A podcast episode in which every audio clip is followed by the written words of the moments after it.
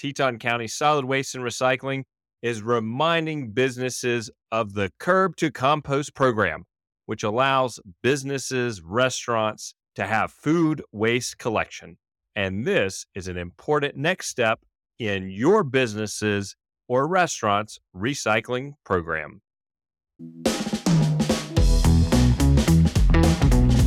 Hello, everyone, and welcome to episode number 163 of the Jackson Hole Connection, where each week fascinating people connected to Jackson Hole share their story and their impact on the world. Support for this episode comes from Teton County Solid Waste and Recycling, which is reminding you to reduce, reuse, recycle, and compost. Please remember to make use of reusable bags when you go shopping. Doing so helps reduce what is sent to the landfill. Additional support comes from Jackson Hole Marketplace, serving freshly made breakfast burritos and artisan sandwiches Monday through Friday. Welcome to the Jackson Hole Connection. I'm Stephan Clark Abrams, your host. Thank you for everybody who's tuning in, and welcome to all of you new listeners. My main mission is to bring you fascinating stories of people connected to Jackson Hole. So let's get out there and connect a little bit more by sharing this podcast and giving it a rating and review. I feel that we all have a story to share, and I want to bring you stories, and you can share these stories with your friends through social media. Sharing stories allows us all to learn and grow so we may live full lives. And today's guest, Jerry Bilek, is a former business owner, now local librarian, and podcast host himself. Jerry always wanted to own a bookstore, so he decided to purchase one in the best time, right around the recession of 2008. Well, with great focus and determination, Jerry and his bookstore survived and thrived. A little bit later down the road, Jerry moved to Jackson Hole for a special someone and has been at the library since moving here in 2017. And did you know the most accepted government entity? Well, Jerry's going to tell today. And do you know that libraries loan out more than books? Yeah, they do.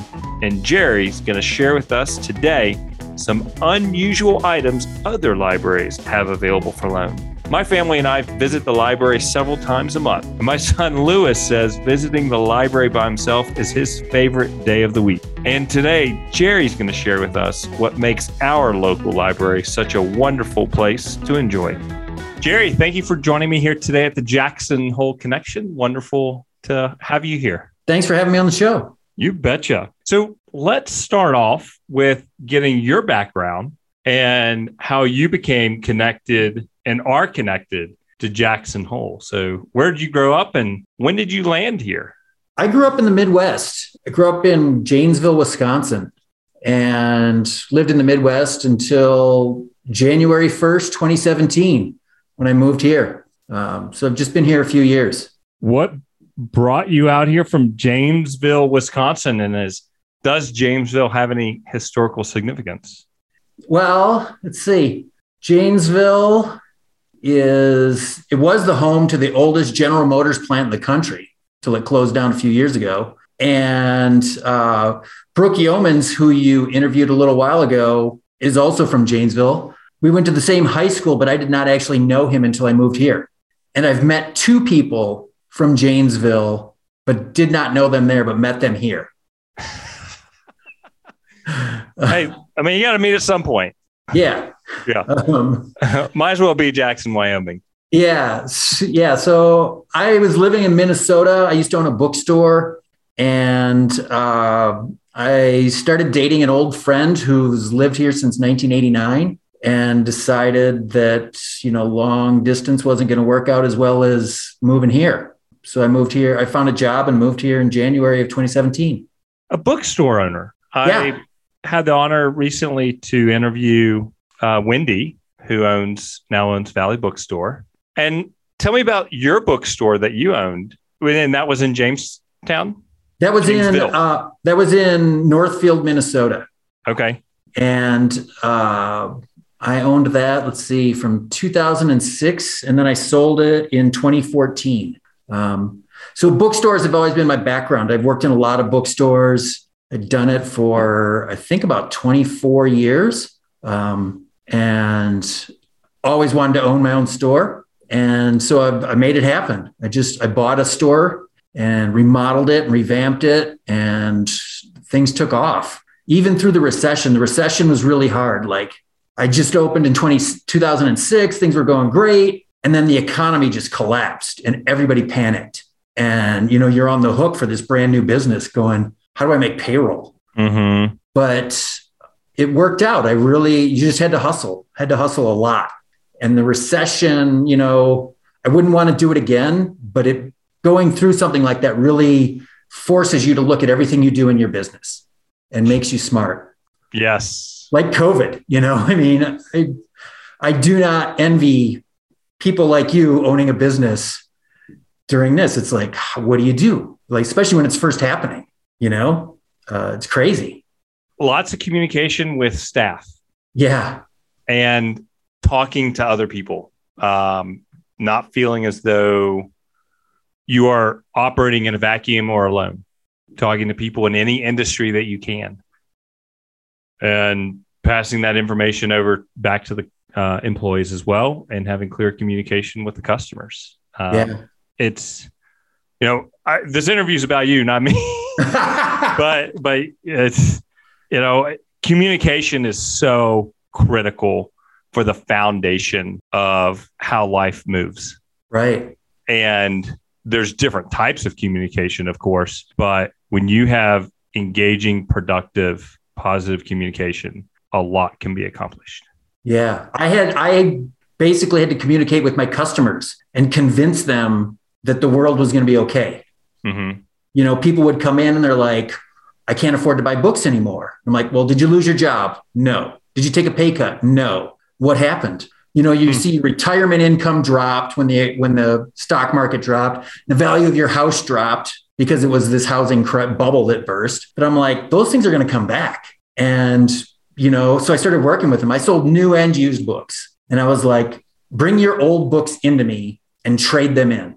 Don't take cash. I'll give you more in trade credit, so I could get inventory at low cost, no no cash really Mm-hmm. and give them more value for their inventory for the books they were selling. There and you go. Convince them, you know. And the interesting thing was there were three bookstores in this town. Two of them closed during the recession, so I was the last one standing.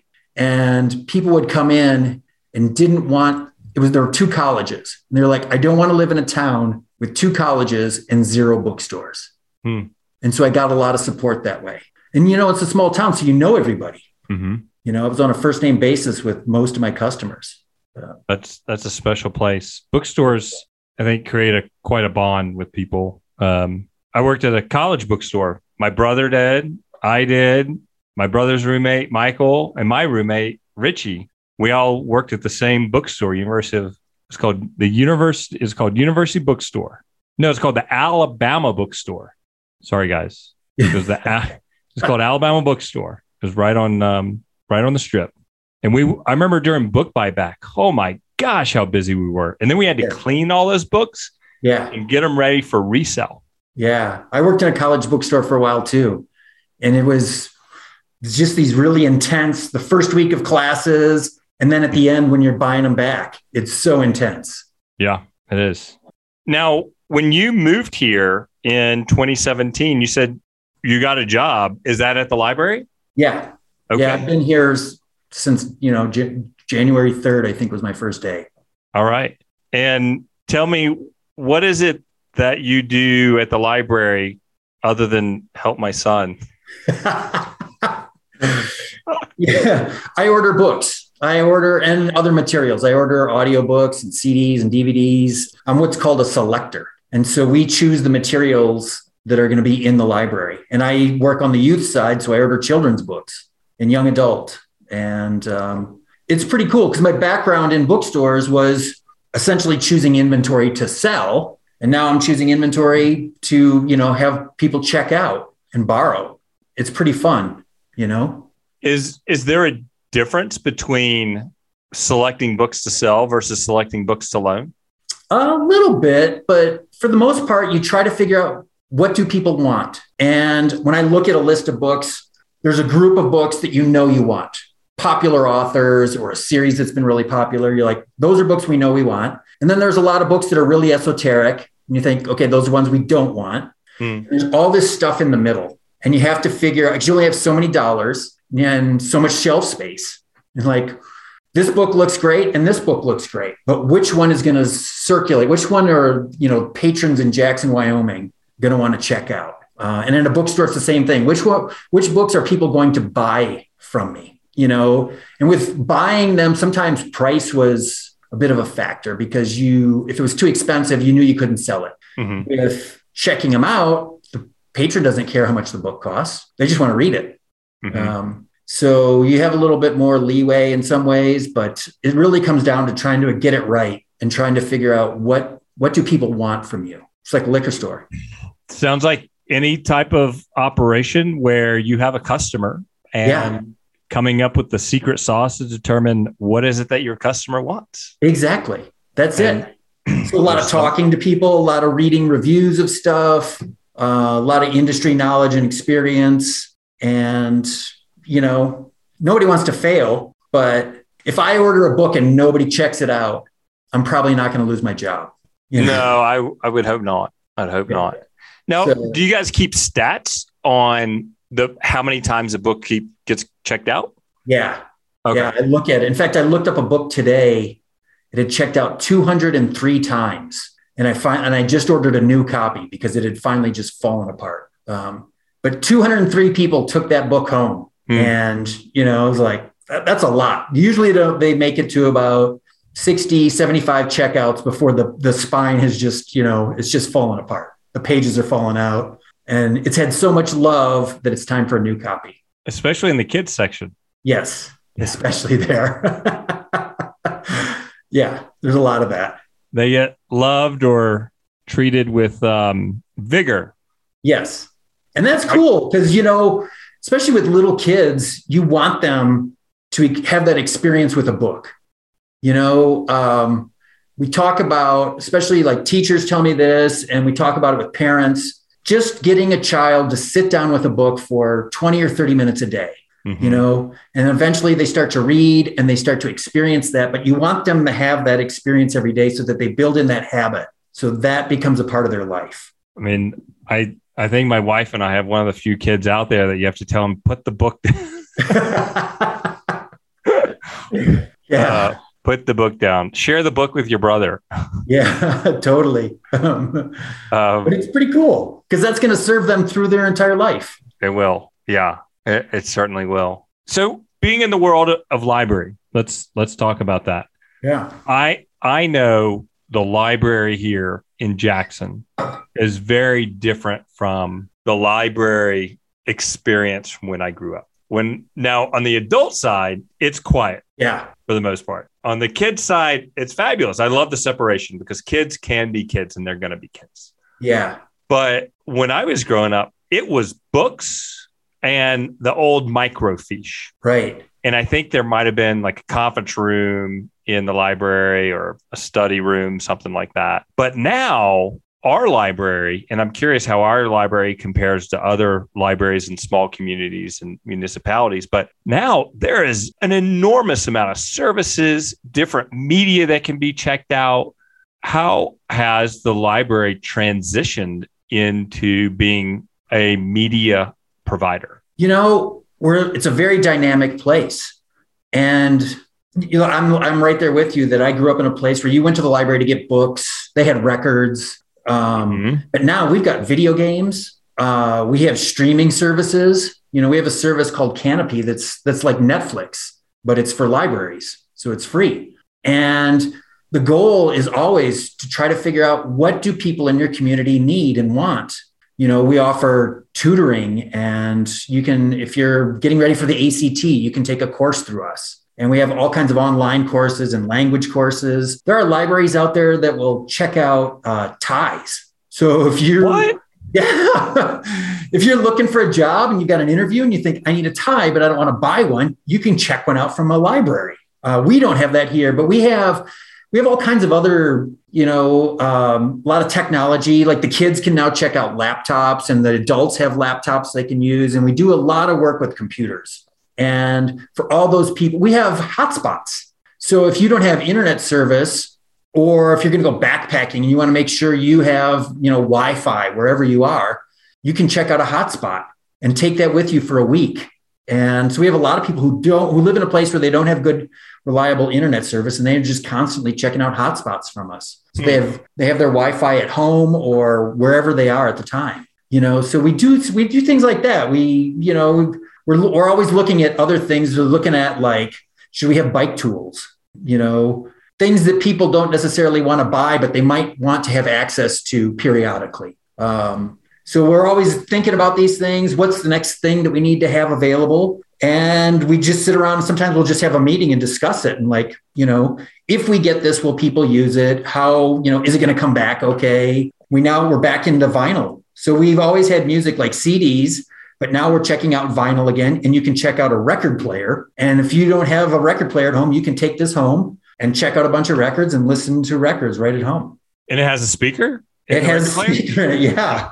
Is it the Fisher Price? Price? It looks like that. I mean, it's you know, it opens up in this uh-huh. case, uh-huh. and it's got these two little speakers. Not the best sound, um, but it kind of gets you into that, and then you can decide if you want to, you know, buy a turntable. And uh-huh.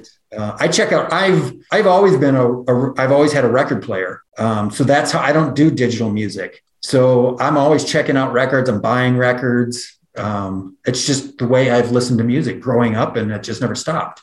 Did the library retain its vinyl collection, say from the no. 70s, 80s? So it's having to reacquire yes. vinyl. Yeah. It was something we decided, you know, was would there be interest in there, you know, from the public? And so we did some special funding with the foundation and they kind of seeded it and gave us the the original, the seed money to start with a small collection. I'm not sure how many records are in there now. There's maybe a hundred. Uh, it's always growing you know, and people can always submit purchase suggestions and say, okay, I want this album by the Rolling Stones or whatever. Um, so it's a small collection. Our digital music collection is probably closer to like 40,000 titles, you know. So we use a service called Hoopla, and you can use your library card and log into Hoopla and just start streaming music and, you know, checking out uh, records I guess, digital albums. Uh, and they also have music or movies and TV shows. Um, so we do streaming with that kind of stuff. And then there's ebooks and digital audiobooks that you can download and um, all kinds of things like that. You guys found a book for me that wasn't in print anymore.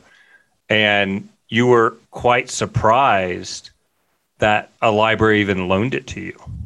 Um, it was a, a book that Booker T. Washington had authored that I wanted to read, and it was pretty cool. I mean, I I think I paid like a dollar or two dollars for shipping.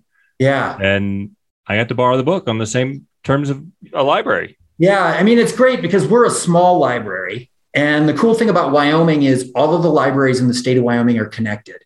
Mm-hmm. And so if you if you have a library card at the Teton County Library, you can be over in Lander and use the Fremont County Library and check out a book there. And if you want to return it, you can return it here and we'll send it back to them. Hmm. And then we loan books to each other through interlibrary loan uh, all the time. So we're always getting, we're sending books out to other libraries and other libraries are sending books to us. So our actual collection might be, you know, 90,000 or 100,000, you know, physical items in the building, but we have access to stuff all over the state and really all over the country because we'll get stuff from other out of state too if we need to. And then now we've gotten rid of the $2 fee. We're just, we waived it. We got rid of overdue fees. Um, we're just trying to make it easier for people to use the services and the materials. Uh, and most libraries are doing that. They're getting, they found overdue fees were not really an incentive to return your stuff on time. Mm-hmm. Um, and really it, it, mostly punished children you know mm. they didn't they didn't have an email address you know they didn't know their item was overdue they didn't uh, they don't have a job they don't have a wallet if you say hey you owe a dollar they're going to be like you know i'm six yeah so instead what happens is if you don't return your items it just cuts off your card we said, and then you come to the library and we say hey do you still have this book yeah well return it and then you have access to everything again mm-hmm. or pay for it if you lose it yeah, yeah. So it's working out better. I, I want to go back to the tie thing. I'm curious, very curious uh, from the staff over there. what's some of the most unusual things that you've heard other libraries checking out? Uh, seeds. Seeds. Yeah. How does that work? I, I that one I'm I'm not sure, but some libraries have a seed library. And and where is where is that? Is there any in the I- US? Yeah, in the U.S. Um, Huh. I'm not. Sh- I have to. I'd have to look it up and see where I read about that. But um, yeah, I, and I don't know how they. I don't know how they replenish it because you're not going to return it. You know, obviously, if you plant it, you're going to grow a plant. But you know, libraries everywhere are just like so innovative, and we think of them as these like really old, like really old school place for luddites almost. You know, uh, you go there to get a book um, but we're so much more than that. And I, th- I think the number one, the thing that's most used in our library is probably the Wi Fi.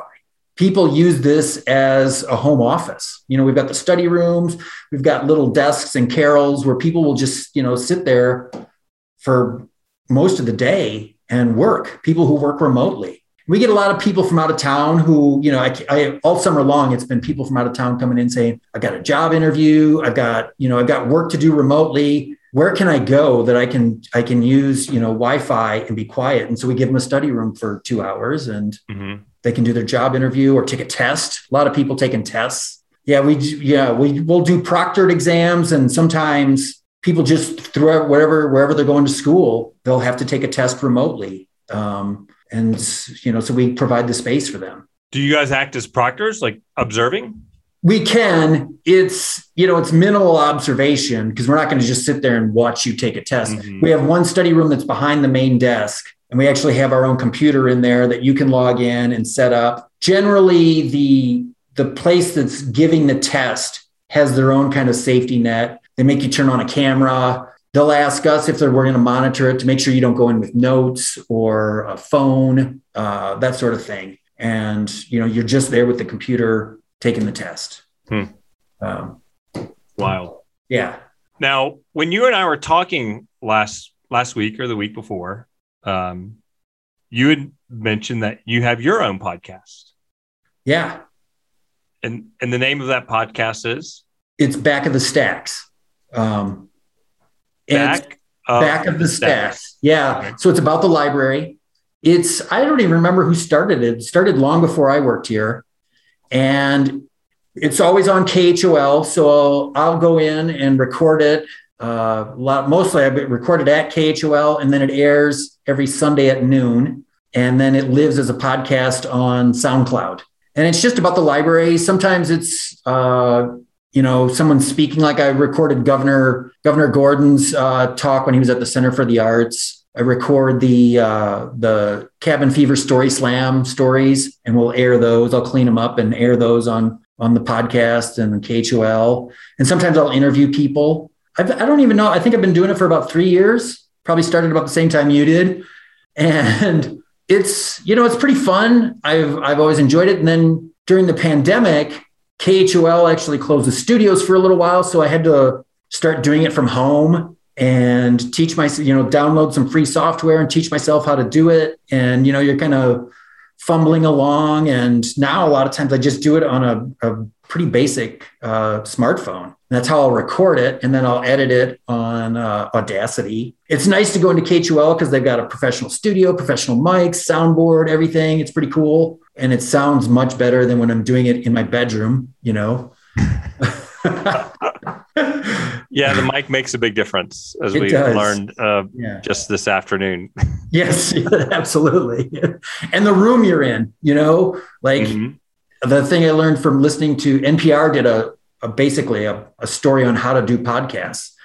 And they were talking to one of the reporters was saying he's always on the road. And so he's recording usually from a hotel room and he takes all the pillows and lines them up around the desk and then puts the microphone in the middle so that it has the, the sound doesn't bounce around. It hits the pillow and just kind of it's softer. Interesting. Yeah.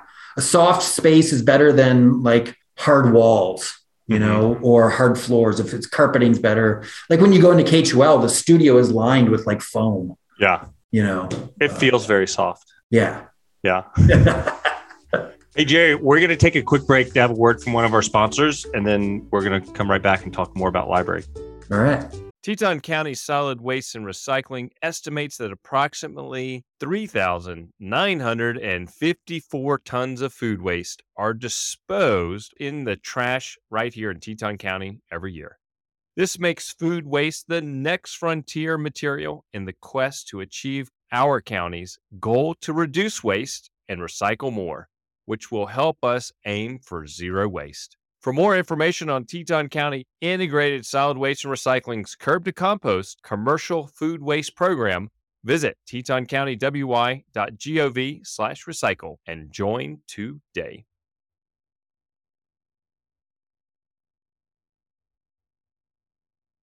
Teton County Solid Waste and Recycling would like to remind you to bring your reusable bags with you when you go shopping for groceries or at your favorite store around town. Remember that reusable bags are good for the environment and your wallet. If you wash those bags frequently, you'll keep the germs off of your food and whatever else you buy around town.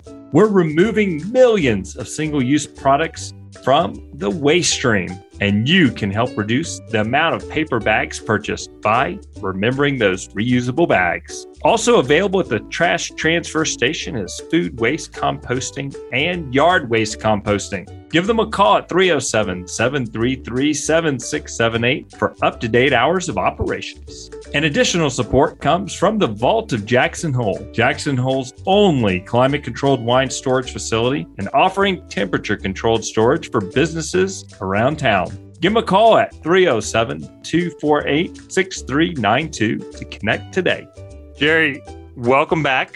Um, we were just talking about the podcast that you have, um, Back of the Stacks.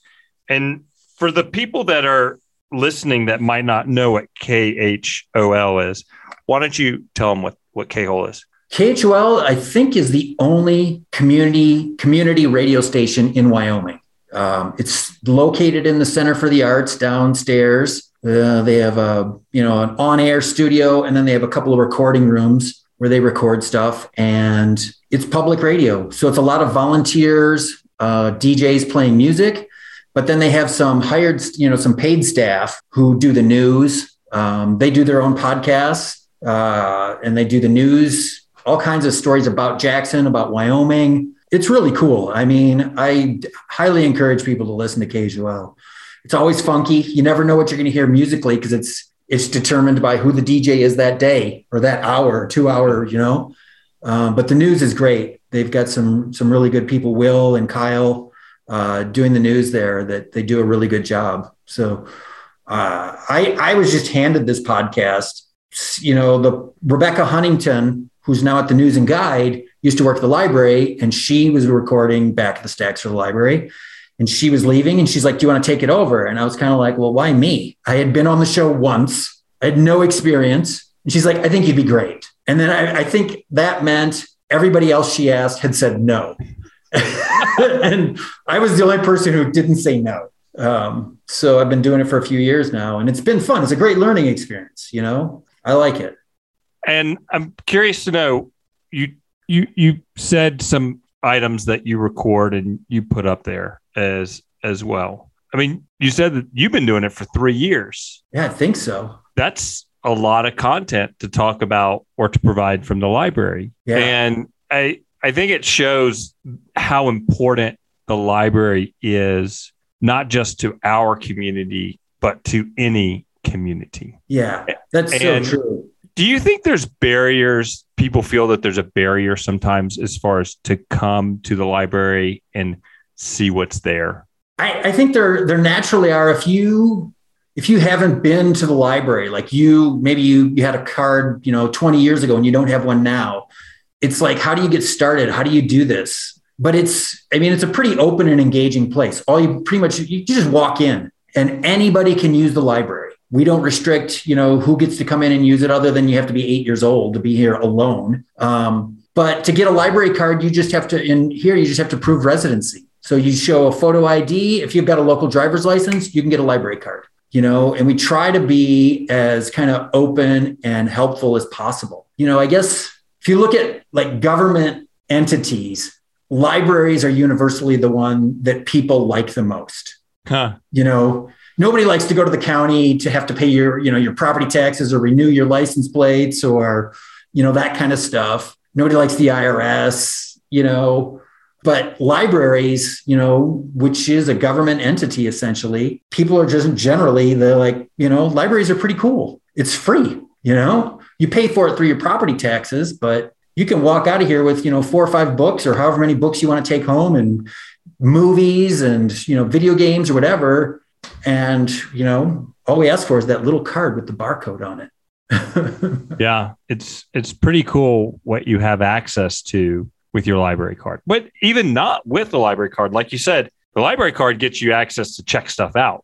Right. It's open to everyone. Yeah. To go to the library. Now, I some of the resources I've been blown away by are some of the online resources. And I and I and I believe that even for for business research, there's access to some stuff that you can only access online at the library and then there's some stuff that you can access from home using your library card portal. Yeah. Yeah, there's a lot of we have a lot of databases and all of that is tied in with the state. So the state library in Cheyenne purchases access to a lot of these different research databases and then mm-hmm. they're shared throughout the state um, and like you said yeah some of them you can just you can go online and use it from home and some of them you have to be at the library uh, some of them have limited usage there's one uh, it might be Morningstar that only one person at a time can use. So if you're using it, I have to wait. Okay. You know, but Consumer Reports is a really good one. You know, to to subscribe to Consumer Reports is probably fairly expensive for an individual, but if you have a library card, you can log in and you can, you know, do whatever research, you know, to buy a car or an appliance or whatever Consumer Reports is writing about at that time. And you can, and it's all archived. So you can go back and look at older stuff too. Um, is that accessible from home? From that that one, yeah, that one is. That's one's accessible from home. And all of those, you go onto the website and you go under digital, and you can see all the databases. Like if you can, you, I think it just says consumer. You just click on it, and it's going to ask you to log in that first time. You always have to have your library card number and your PIN, and then you're you're good to go. Uh, the coolest one, the one I'm most fascinated with lately, is the Great Courses. And oh, what's that? the great courses it's this company that they teach these they used to be audio. You used to listen to them on cd then they did dvds now they do streaming. There are courses about everything. There's courses about literature. You can look learn about the the geology of you know the greater yellowstone ecosystem. I've been i watched one on wine and beer and um, they're taught they find an expert in the field who teaches a course about that topic and they run the gamut. Some of them are just one episode, might be an hour. Some of them might be 12 episodes, you know, an hour each. They're pretty fun. There's cooking courses, there's health related ones. Um, I, I, I, I don't know. I've, I, and those are free. Uh, they're through, we get them through Kanopy and through Hoopla. And normally we limit how many checkouts you can have through those, but with the great courses, it's unlimited checkouts. Um, so you can, you know, you can watch the Everyday Guide to Beer or the Everyday Guide to Wine or the Everyday Gourmet, Mediterranean Cooking. Um, it's pretty cool. I'm I'm blown away at at these resources. I had, yeah. I had no idea about. And sometimes it's hard to kind of get them out there. How do you tell everybody? Because there's so much available. Right how do you tell everybody? I mean usually it comes up in a conversation where somebody's like you know i i need to learn about x. And then we point them down that you know we send them down that rabbit hole. Now i'm going to throw a question out to you. What's something that you know about the library that you think most people today would not know that they should know? Hmm. good question. I i think a lot of it comes back to all of the the new technology that we have that you wouldn't necessarily think of. You know, like Kanopy, which is our digital streaming service for movies and TV shows, and the great courses. You know, people might not necessarily think of that. Um, a lot of people tell me they they have an account with Audible, which is uh, an audiobook service that Amazon owns. They're like, well, I just subscribe to Audible. I'm like, you know, you can get almost everything that you're getting from Audible. You can get it for free with your library card through us you know, you can download digital audiobooks through Hoopla or through the Libby app. And it's you know you don't have to pay for it. You can cancel your subscription. You know, Kanopy is like Netflix, except it doesn't have the same content. You know, all of these streaming services now own their content and they don't want to give it up. Mm-hmm. So the streaming that we get through Kanopy is more independent movies, foreign films, documentaries, and the great courses. So we're not going to have like Ted Lasso, uh, not yet anyway. Uh, when they release it to wider public or they release it on DVD, then we can get it. And there's always this kind of even with publishers now, this this sort of they own the content. They don't want to necessarily give it all to libraries, even though we pay for it. Uh, one publisher recently decided that with ebooks, they wanted to wait. They wanted to put a six month moratorium. So you could buy it the day it was released, but a library could not purchase it for the first six months that it was out because they wanted people. I know. In the end, COVID killed that idea. Uh-huh. so that was a small victory for libraries. And when we buy an audiobook, when you think of an audio or a, an ebook, you can look at a book that's let's say a $25 hardcover and the ebook might be $15 on Amazon. When a library buys an ebook, it's probably like $50 or more. And we don't necessarily own it forever. We might own it for just two years and then we have to buy it again um, because we're loaning it out. And they work kind of, a lot of times they work just like a physical book. So if, if we have an ebook and you have it checked out, I have to wait until you're finished reading it before I can check it out because we might own just one digital copy mm. of that ebook. The other service we use is Hoopla, and they let us, for that one, we pay by the download. So we have a wide range of titles available. And if, let's say, our book, a book club wants to read it, all five people in the book club can download it and read it simultaneously. And then the library just pays for each download. Hmm. We might just pay a couple dollars each time somebody downloads it. Um, it's kind of a evolving system and kind of uh, you know this sort of brave new world of publishers and content providers trying to figure out what is fair value for this material you know instead of just selling it to one person and having them own it selling it to a library and allowing them to check it out you know with a print book we buy it and we check it out until it falls apart you know until it, it can't be read again um, we own that item and we can loan it to whoever we want as many times uh, as many times as we want. Um, it's ours. But with digital, it's a little more restricted in terms of like copyright. So I, I heard you say that you pay more for the digital download because of the library, depending on the service. Yeah. What about when you guys buy a book? You pay more for that book than if we I actually pay less? You pay less. Yeah, we pay pretty close to what a bookstore pays. A little bit more than a bookstore, but less than the consumer. Mm-hmm. You know, because we buy them through a wholesaler and they give us a discount, just like, you know, a bookstore buy that same book. In fact, everybody pretty much uses in the country, Ingram is the largest book distributor in the country. And they sell Amazon uses them. Amazon uses them. Wow. I've, yes, I've been to their warehouse. So when you order a book from Amazon, you think it's coming from an Amazon warehouse. And it might, but Ingram has stacks of boxes with that Amazon smile on it. Oh, I bet. And so when they're sending a book to a consumer, it goes in a generic box. When they're sending it to a bookstore, it goes in a really big box because there's like 20 books in there. When if it could go in an Amazon box and go straight to the, the customer, and that customer has no idea. Um, you know, I can tell because I know their return address. But if that box says La Vergne, Tennessee, it didn't come from Amazon, it came from Ingram. Hmm. And so Ingram is probably the biggest supplier to Amazon. In fact, when it started, Amazon didn't even have a warehouse. It was just Bezos's uh, garage. And so he was just, you would order from him, he would order from Ingram. It would come to his garage and they would just repackage it and send it to you. And they still do some of that, although they they probably have a you know much more sophisticated inventory system now. So stuff is in their warehouse uh, or warehouses.